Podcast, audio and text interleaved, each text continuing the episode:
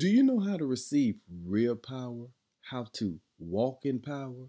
Job says, trust the wisdom of your ancestors.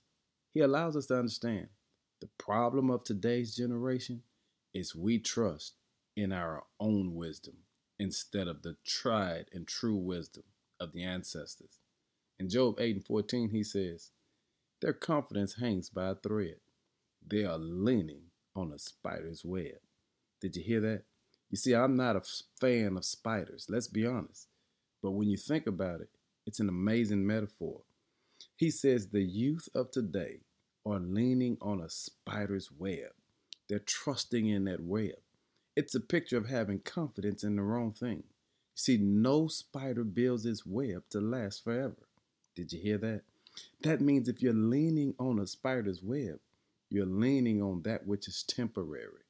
And that's why we run into so much trouble.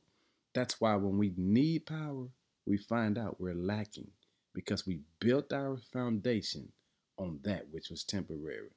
Spider webs are not engineered to bear loads. They're temporary, and at any point, they can give out.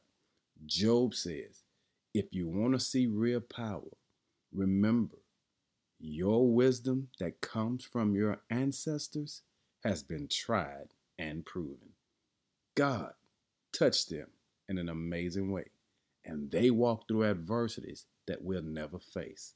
So remember, family, wisdom comes from those that came before you.